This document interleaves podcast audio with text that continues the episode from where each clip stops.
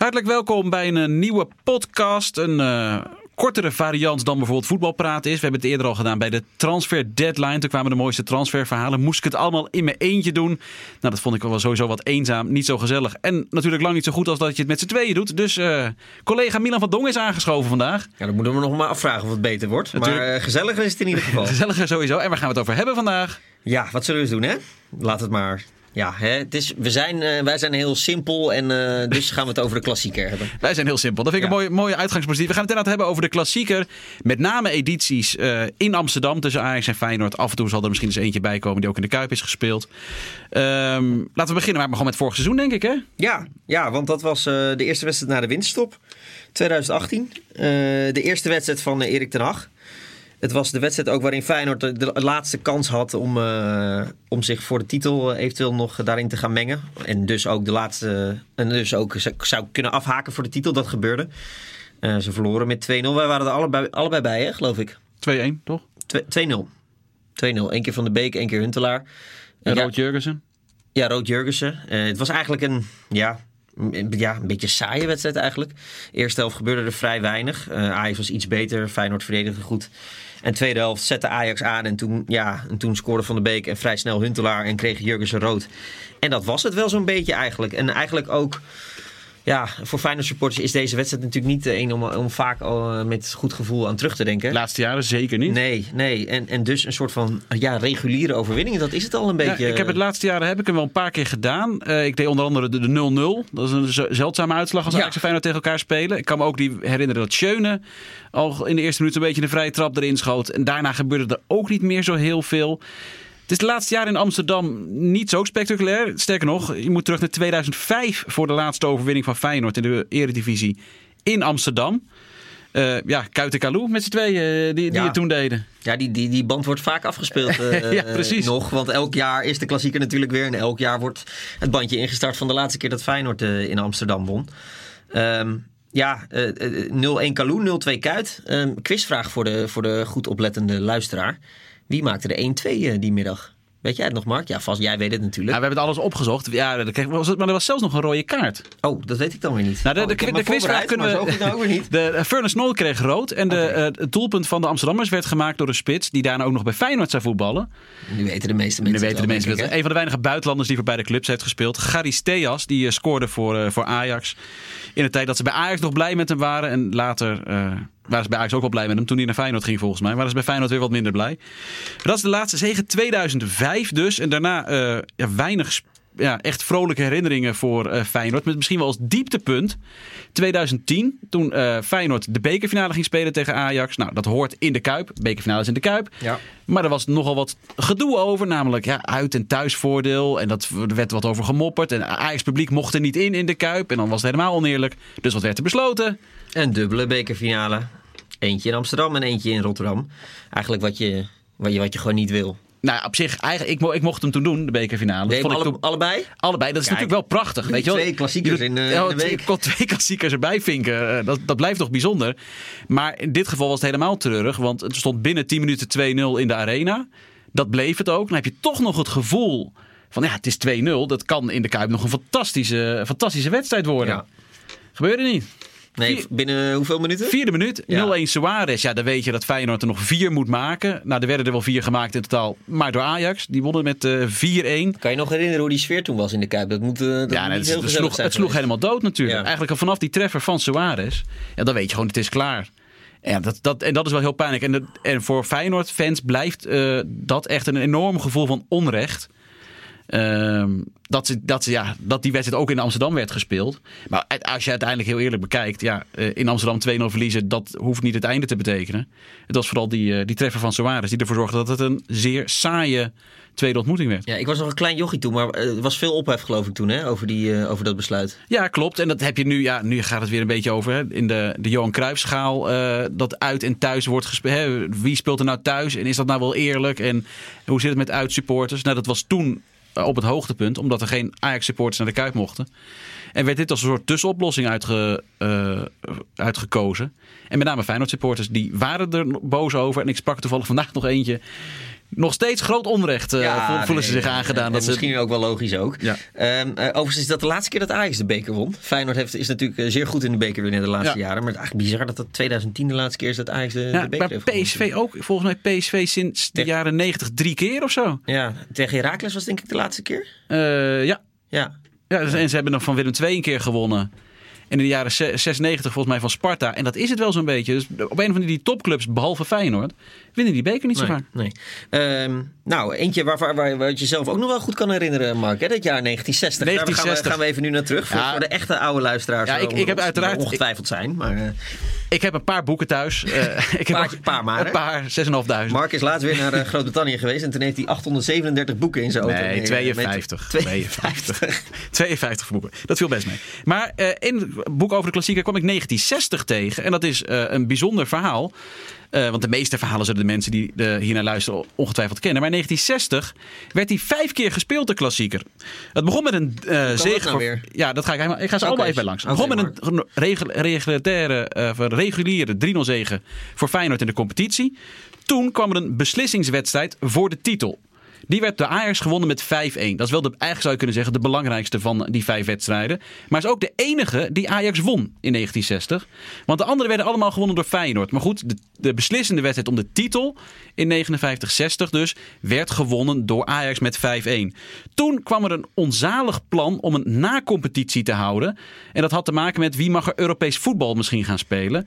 Dat plan werd later afgeschoten door UEFA. Die zeiden dit gaat niet door, alleen de kampioen speelt gewoon. En dat, die hele na-competitie is eigenlijk voor niks gespeeld. Maar in die na-competitie... Nou, toen ook al Engelse onderzoeksbureaus die het competitiemodel gingen nou, ik denk dat die meteen ontslagen zijn. Uh, bij Ajax hadden ze er sowieso geen zin in. Want Ajax Feyenoord werd nee. 1-6. Jezus. 1-6, ja precies. En uh, uh, Feyenoord Ajax werd 4-2. Maar goed, uiteindelijk deed dat er niet toe. Feyenoord won die na-competitie, werd uh, vergeten. En toen werd hij daarna nog een keer gespeeld, gewoon in de competitie. Werd 9-5 voor Feyenoord. Oh. Ook een vrij legendarisch potje. Met dus in totaal in vijf ontmoetingen Ajax-Feyenoord in 1960 36 doelpunten. Een gemiddelde van ja. meer dan 7 per wedstrijd. Prima. Ja, vaker zie je bij uh, verspringrecords of bij de 100 meter atletiek... dat gaat nooit verbroken worden. Nou, vijf ontmoetingen in een seizoen of in één kalenderjaar. Zie, zie, ik niet meer snel gebeuren, Mark. Nee, dat je had met die dubbele bekerfinale zal je er wel vier hebben gehad, ja. natuurlijk. Maar ja. ja meer kan uh, in principe niet. Nee, nee. Dus oh, play-offs? Nee, natuurlijk. Play play-offs zou nog wel kunnen. Play-offs zou kunnen. Dus een, uh, een bekerfinale, play-offs en dan uh, in de competitie. Dan kom je ook in principe aan okay. vijf. Maar die 36 doelpunten? 36 doelpunten gaat denk ik nee. niet meer gebeuren. Nee, nee. goed. En dan gaan we naar de volgende. ja, dat is een, een, een, een, een mooi jaar voor Feyenoord. Eigenlijk een schitterend jaar voor Feyenoord. Want twee keer gewonnen in de competitie. Ja, de, de Feyenoord-fans de, de die, weten, die weten waar we naartoe gaan. Die weten dat het niet goed gaat eindigen, dit. Nee, want uh, ja, en toen, toen was er die beruchte DVD. Ja, 2005, 2006. Uh, Feyenoord klopte Ajax twee keer in de competitie. Bracht een DVD uit van die ontmoetingen. Tenminste, niet Feyenoord, maar supporters. En het was een prachtige, prachtig seizoen. Alleen, er werd toen al gezegd, de Feyenoord supporters... zal je zien dat we ze in de play-offs ook nog tegenkomen. Ja. En dat we dan verliezen. De zwartkijkers onder supporters, uh, die zeiden dat... Uh, en die kregen vaak gelijk, hè? Ja, ja. Ja, het werd 3-0 voor Ajax in de play-offs. Toen ze elkaar weer tegenkwamen met 2-4 in de Kuip. Kuit in tranen, want het was ook zijn afscheid van Feyenoord. ja. Treurig. Dat was het jaar van de K2. Hè? Die, die hadden toen eigenlijk. Want ik kan me herinneren, volgens mij, dat, dat ze toen ook in, van PSV de, de toppers uh, in ieder geval goed deden. Eén keer ja. wonnen, één keer, één keer gelijk speelden. En dat, dat, dat had het jaar kunnen zijn na 99 dat ze weer eens kampioen uh, konden, konden worden. Ja. Ja, nee, klopt. Ja, en, en, ja, het was natuurlijk fantastisch. Zo vaak, we zijn er een aantal bij langs gegaan. Zo vaak wint Feyenoord niet in Amsterdam. Uh, dan gebeurt het uit en thuis. En dat gebeurt al helemaal zelden. Ja, maar dan op die dvd's, die, als je die nog hebt, ja, ik zou hem bewaren. Het is een mooi collectors item. Maar ja. volgens mij zijn er aardig wat meteen... Uh, in de vuilnisbak gegooid nadat ze in de play-offs verloren. Dat was, uh, dat was, een, was een pijnlijke. Dus meteen weer, hè, we gaan het positief houden. Gaan meteen naar de post, positieve voor ja, Feyenoord. want uh, de 2001-wedstrijd in, uh, in de Arena... En dat, ja, ik, tenminste, als ik, de, ik kan het in me herinneren nog. Ik denk dan altijd, dat was de Connolly-wedstrijd. Ja, en een beetje Thomasson. Want het was ook de wedstrijd dat Thomasson stond te gebaren van kom mee naar voren. Er was een counter en uh, Thomasson kon in zijn eentje doorlopen. En die gebaarde naar zijn ploeggenoten oh, van ja. kom mee. Nu weet ik het weer. Ja. Want uh, ze konden met z'n allen zo recht doorlopen. Connolly maakte er twee. Uh, Thomasson, ja, Thomasson scoorde. Maar waarom was dit een, ook een unieke, bijna unieke wedstrijd voor een Ajax-Ziet? Ja, ik heb het voorbereid. Anders... Nee, ik heb het ook voorbereid, maar ik, ik zit... Ja, maar jij hebt het natuurlijk... Ja, ik- aan jouw voorbereiding kan ik sowieso nooit tippen. Maar eh, waarom was dit een bijzondere wedstrijd voor een Ajax-ziet? Ik geef de mensen nu ook even bedenktijd precies. om na te denken. Hè? Dan kunnen ze meedoen in het spelletje. Eh, 3-4 werd het dus. Eh, Feyenoord won. 2001. Eh, het, ik kan je één tip erbij geven. Reza Goganejad eh, presteerde dit eh, vrij recent ook namens Heerenveen tegen PSV. Ik neem ik even een slokje water, daarna ga ik het antwoord vertellen. Oh, oh. eh, wat deed hij ook weer toen? Die scoorde en die... eh, eh, maakte hij een eigen doelpunt? Nee. Nee, hij maakte een hat in Eindhoven en verloor. Oh, oh ja. En Shota Arveladze maakte een hat namens. Oh, Ajax. ja. Ja. Maar verloor de wedstrijd wel. Dat is dus niet uniek, want dat blijkt wel het feit dat Reza Ja. het ook heeft gedaan, maar wel natuurlijk bijzonder. Ja. Ehm, Ja, dus dat, dat is de ene laatste overwinning, denk ik, van Feyenoord in Amsterdam. Hè? Dus twee- Eh, 2001 en daarna 2005. 2-5, ja. En dan zijn er... Het wordt wel een keertje tijd, Mark.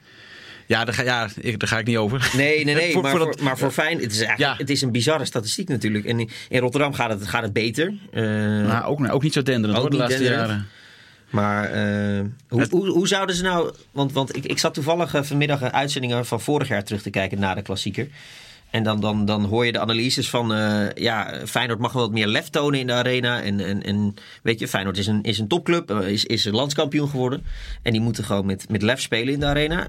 Als, eigenlijk moeten ze dat even weer kijken eh, van vorig jaar. Want ja, je, je kan eigenlijk ook gewoon aanpakken natuurlijk. Ja, alleen vind ik op dit... Ik ben het met je eens. Alleen dit seizoen is het kwaliteitsverschil tussen Ajax en PSV en de rest wel heel erg groot. Ehm, dus ja, ik voorzie een... eh, ja, niet een kansloze wedstrijd voor Feyenoord. Maar Ajax is wel torenhoog favoriet. Ja. En dat maakt het heel moeilijk. Omdat wat voor plan je ook hebt tegen Ajax. Ajax heeft op de meeste posities aanmerkelijk meer kwaliteit dan Feyenoord. En dan Ja. speel je uit. En dan heb je daar al heel lang niet gewonnen. En eh, Ajax eh, is in vorm en die gaat je niet onderschatten. Dus ja, eh, ik heb het idee dat tactiek en plannen en mentaliteit en zo, dat kan heel belangrijk zijn. Maar normaal gesproken wint de beste ploeg. En ik vind Ajax eh, aanmerkelijk sterker dan Ja. Feyenoord. Voordat we naar je mooiste herinnering gaan. Vorig jaar de wedstrijd in de Arena was de laatste wedstrijd dat Feyenoord van Persie nog niet in de selectie had. Een paar dagen later debuteerde hij, of nee, nee, dat moet ik niet, zeg ik niet goed, maakte hij zijn rentree in de Galgenwaard. Dus dat is voor Feyenoord misschien ook eh, een speciaal iets om iets aan vast te houden. Ze hebben Van Persie eh, in de klasse. Ja, en dat hadden ze tot nu toe eh, niet de laatste jaren, zeg maar. Dus, Tenzij hij het afgelopen weekend rood heeft gekregen. Want dat, we nemen dit nog ja, wel op. oh, ja, excuus. We nemen dit op voor de wedstrijd tegen Pek Zwolle, dat klopt. Ja, maar daar dus- gaan we niet vanuit nee. dat Van Persie weer een, eh, Nee, een rode kaart Nee. krijgt. Mocht er iets, echt iets bizars zijn gebeurd, dat Ajax met 24-0 heeft verloren. Ja, dan is Feyenoord ineens weer favoriet, Dat is Feyenoord favoriet. Ja. En zeven rode kaarten. Maar we gaan ervan uit dat, dat, dat er niks geks Ja. gebeurt. Mark, dan jouw mooiste herinnering aan de Ja. Klassieker. Ja, eh, eh, Of niet? Nee, ja, het is wel mijn, mo- mijn mooiste ding aan de klassieker. Er zijn nog een heleboel edities die we niet hebben besproken. De ijsbal op het oog van Wim Jansen. Toen hij terugkeerde in de Kuip. De 8-2. Maar ik werd al eh, lichtelijk fysiek bedreigd door de Feyenoord supporter. Dat als we het over de 8-2 zouden Oh. hebben. Ondanks het feit dat Feyenoord gewoon kampioen werd natuurlijk. Ja. Maar als we het over de 8-2 zouden hebben, dan, dan volgden er repercussies. Hebben we het niet over. Bovendien zijn het er 184 in totaal, dus dat wordt een beetje lastig. Dus mijn mooiste, dat is er wel eentje in de Kuip. Dat was in oktober 2012. En waarom het zo mooi was, eh, het ging om de vraag wie er voorin zou spelen bij Feyenoord. Wie stond er links buiten? En eh, zoals altijd kom je aan bij de Kuip, dat weet je ook. En dan ga je op onderzoek uit. En ik sprak Bas van Noordwijk, de teammanager van, eh, van Feyenoord. En ik zei, ik heb een, eigenlijk een aantal opties. En kan wil je helpen? En hij zei, nee, nee, nee. Ik ga, ik ga echt, dit kan nu niet. Normaal wil hij nog wel eens een, hij geeft hij de opstelling. Mhm. Hij zei, dat kan nu echt niet. Ik ga je niet voor Ajax, Fey- Feyenoord Ajax vertellen wie er spelen. Ik kan je alleen één ding vertellen. Je hebt een fout. Je hebt hem niet goed. Ik zei, nou, maar goed, je, Asjabar kan er spelen. Schaken kan er spelen. Gozens kan er spelen. Mhm. Hij zei, één ding. Je hebt een fout. Je, dit, de optie die het is, heb je niet. Dus nou, toen heb ik de studio, eh, eh, de redactie gebeld. En zei, ja, ik weet niet wat er is. Maar er is iets. Er, gaat, er is iets aan de hand bij Feyenoord wat niemand verwacht. Die ze kwamen met dezelfde opties. Ik zei, nee, ja, die dus allemaal niet. Want die kunnen we bedenken. Ja. En toen kwam het verhaal, Boetius speelt. Nou, en toen ben ik eh, een uur op zoek eh, gegaan. Wie is Jean-Paul Boetius? Had je überhaupt van hem gehoord? Nou, vaag. Weet je wel, ik wist dat hij had een blessure volgens mij gehad. En dat het jeugdspeler was. Maar ja, niet Net als genoeg. dat je nu van Wouter Burger had gehoord. Of, eh, of- Ja, want ja, eigenlijk zelfs dat nog niet eens, denk ik. Ja, ja. Want die, hebben, die hadden al en de eerste, die hebben Ja, nee, de eerste gespeeld. Boetius kwam echt vanuit het niets. Die debuteerde in de klassieker. En ja, dus dan ben je een uur met mensen aan het praten. Wie is het? Wat voor jongen is het? Wat voor is een achtergrondverhaal? En de wedstrijd daarna was ook nog eens fantastisch. Eh, 2-2, Boetius die scoort. Eh. Dat is natuurlijk ja, bij zijn debuut En eh, mooie in de klassieker was een mooi doelpunt. En de ontknoping. Eh, waarbij Ajax er nog wel eens boos werden dat ik wel heel enthousiast was. Ja, het is in een volle kuip. Pelle die jaagt die bal op weergeloze wijze Ja, erin. dat was een Het heeft- niks te maken of het nou Feyenoord of Ajax is. Het is het moment in de klassieker met Boetius die scoort, met Pelle die scoort. Ja, dat was eh, mijn mooiste klassieker ooit, die 2-2. En eigenlijk vooral door dat verhaal vooraf, dat je opeens daarachter komt. Ja, er staat iemand in de basis met, van wie we met z'n allen nog nooit hebben gehoord. En dat, eh, ja, dat, blijft, dat blijft mij altijd wel bij. Ja, prachtige klassieker was dat. Eh, 184 ontmoetingen dus, eh, Mark, in totaal. Op naar 185. Ja, eh, gaan we nog een voorspelling doen? Dus met het risico dat er... eh, Poeh, jeetje. ik Nou, zeg toch 3-1 voor Ajax. 3-1, dan zeg ik... eh, ik denk dat er wel eens een keer een verrassing in zit. Weet je, Ajax heeft Benfica. En die denken dan, omdat ze altijd van Feyenoord winnen... dat- die nemen het misschien iets te makkelijk op. nou ja, de, de laatste jaren winnen ze natuurlijk vaak. Ja. Ik denk, ik ga voor 1-1. 1-1. Ja, ik, ik denk, denk dat met spelers als Tadic eh, dat niet gaat gebeuren. Dat ze dit soort wedstrijden gaan onderschatten. Dat merk je eigenlijk ook wel in de competitie. Dat, die, dat daar eigenlijk nog geen sprake van is. Eh, dus ja, je Ja, ik houdt zie wel een sneaky 4v2 van Van Bronckhorst met op snelheid. En dan, eh, ja, ik, ik, ik weet het niet. Ik, Hoe dan ook. Ik, we zitten hier misschien of het tweede seizoen zelfs weer. Of volgend seizoen weer. ja, Met weer wat nieuwe verhalen. Dan ga ik misschien wel terug naar 1955. ja wie dan, gaan we, dan gaan we echt hardcore eh, terug in de En geschiedenis. dan gaan we, dan gaan we, dan gaan, maar we, hebben nu, we zijn nu al te lang. Veel te Ja. lang. Dus mensen, eh, bedankt voor het luisteren. En eh, als er opmerkingen of klachten zijn, dan horen we ze graag. En anders tot de volgende keer.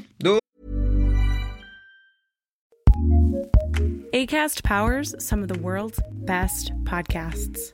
Here's a show we recommend. My name is John Kasich. I'm the former governor of Ohio, former presidential candidate. And I'm Jordan Klepper. I'm a comedian. We have a new podcast together called Kasich and Klepper from ACAST and Treefort Media. Why is Kasich first? Well, first of all, it's alphabetical K L. you- I, I understand. And I ran a whole state once too, by the way. You ran a mid-sized state, to be clear. You know, a lot of people are going to think, oh, well, this is going to be about politics. No, it's not. It's going to be about life. We're going to talk about politics, I'm sure, but we're also going to talk about the things that affect us. And I might ask for fatherly advice of like, how do you raise a child who won't become a Republican? Welcome to Kasich and Klepper. Listen and subscribe now wherever you get your podcasts. Acast recommends.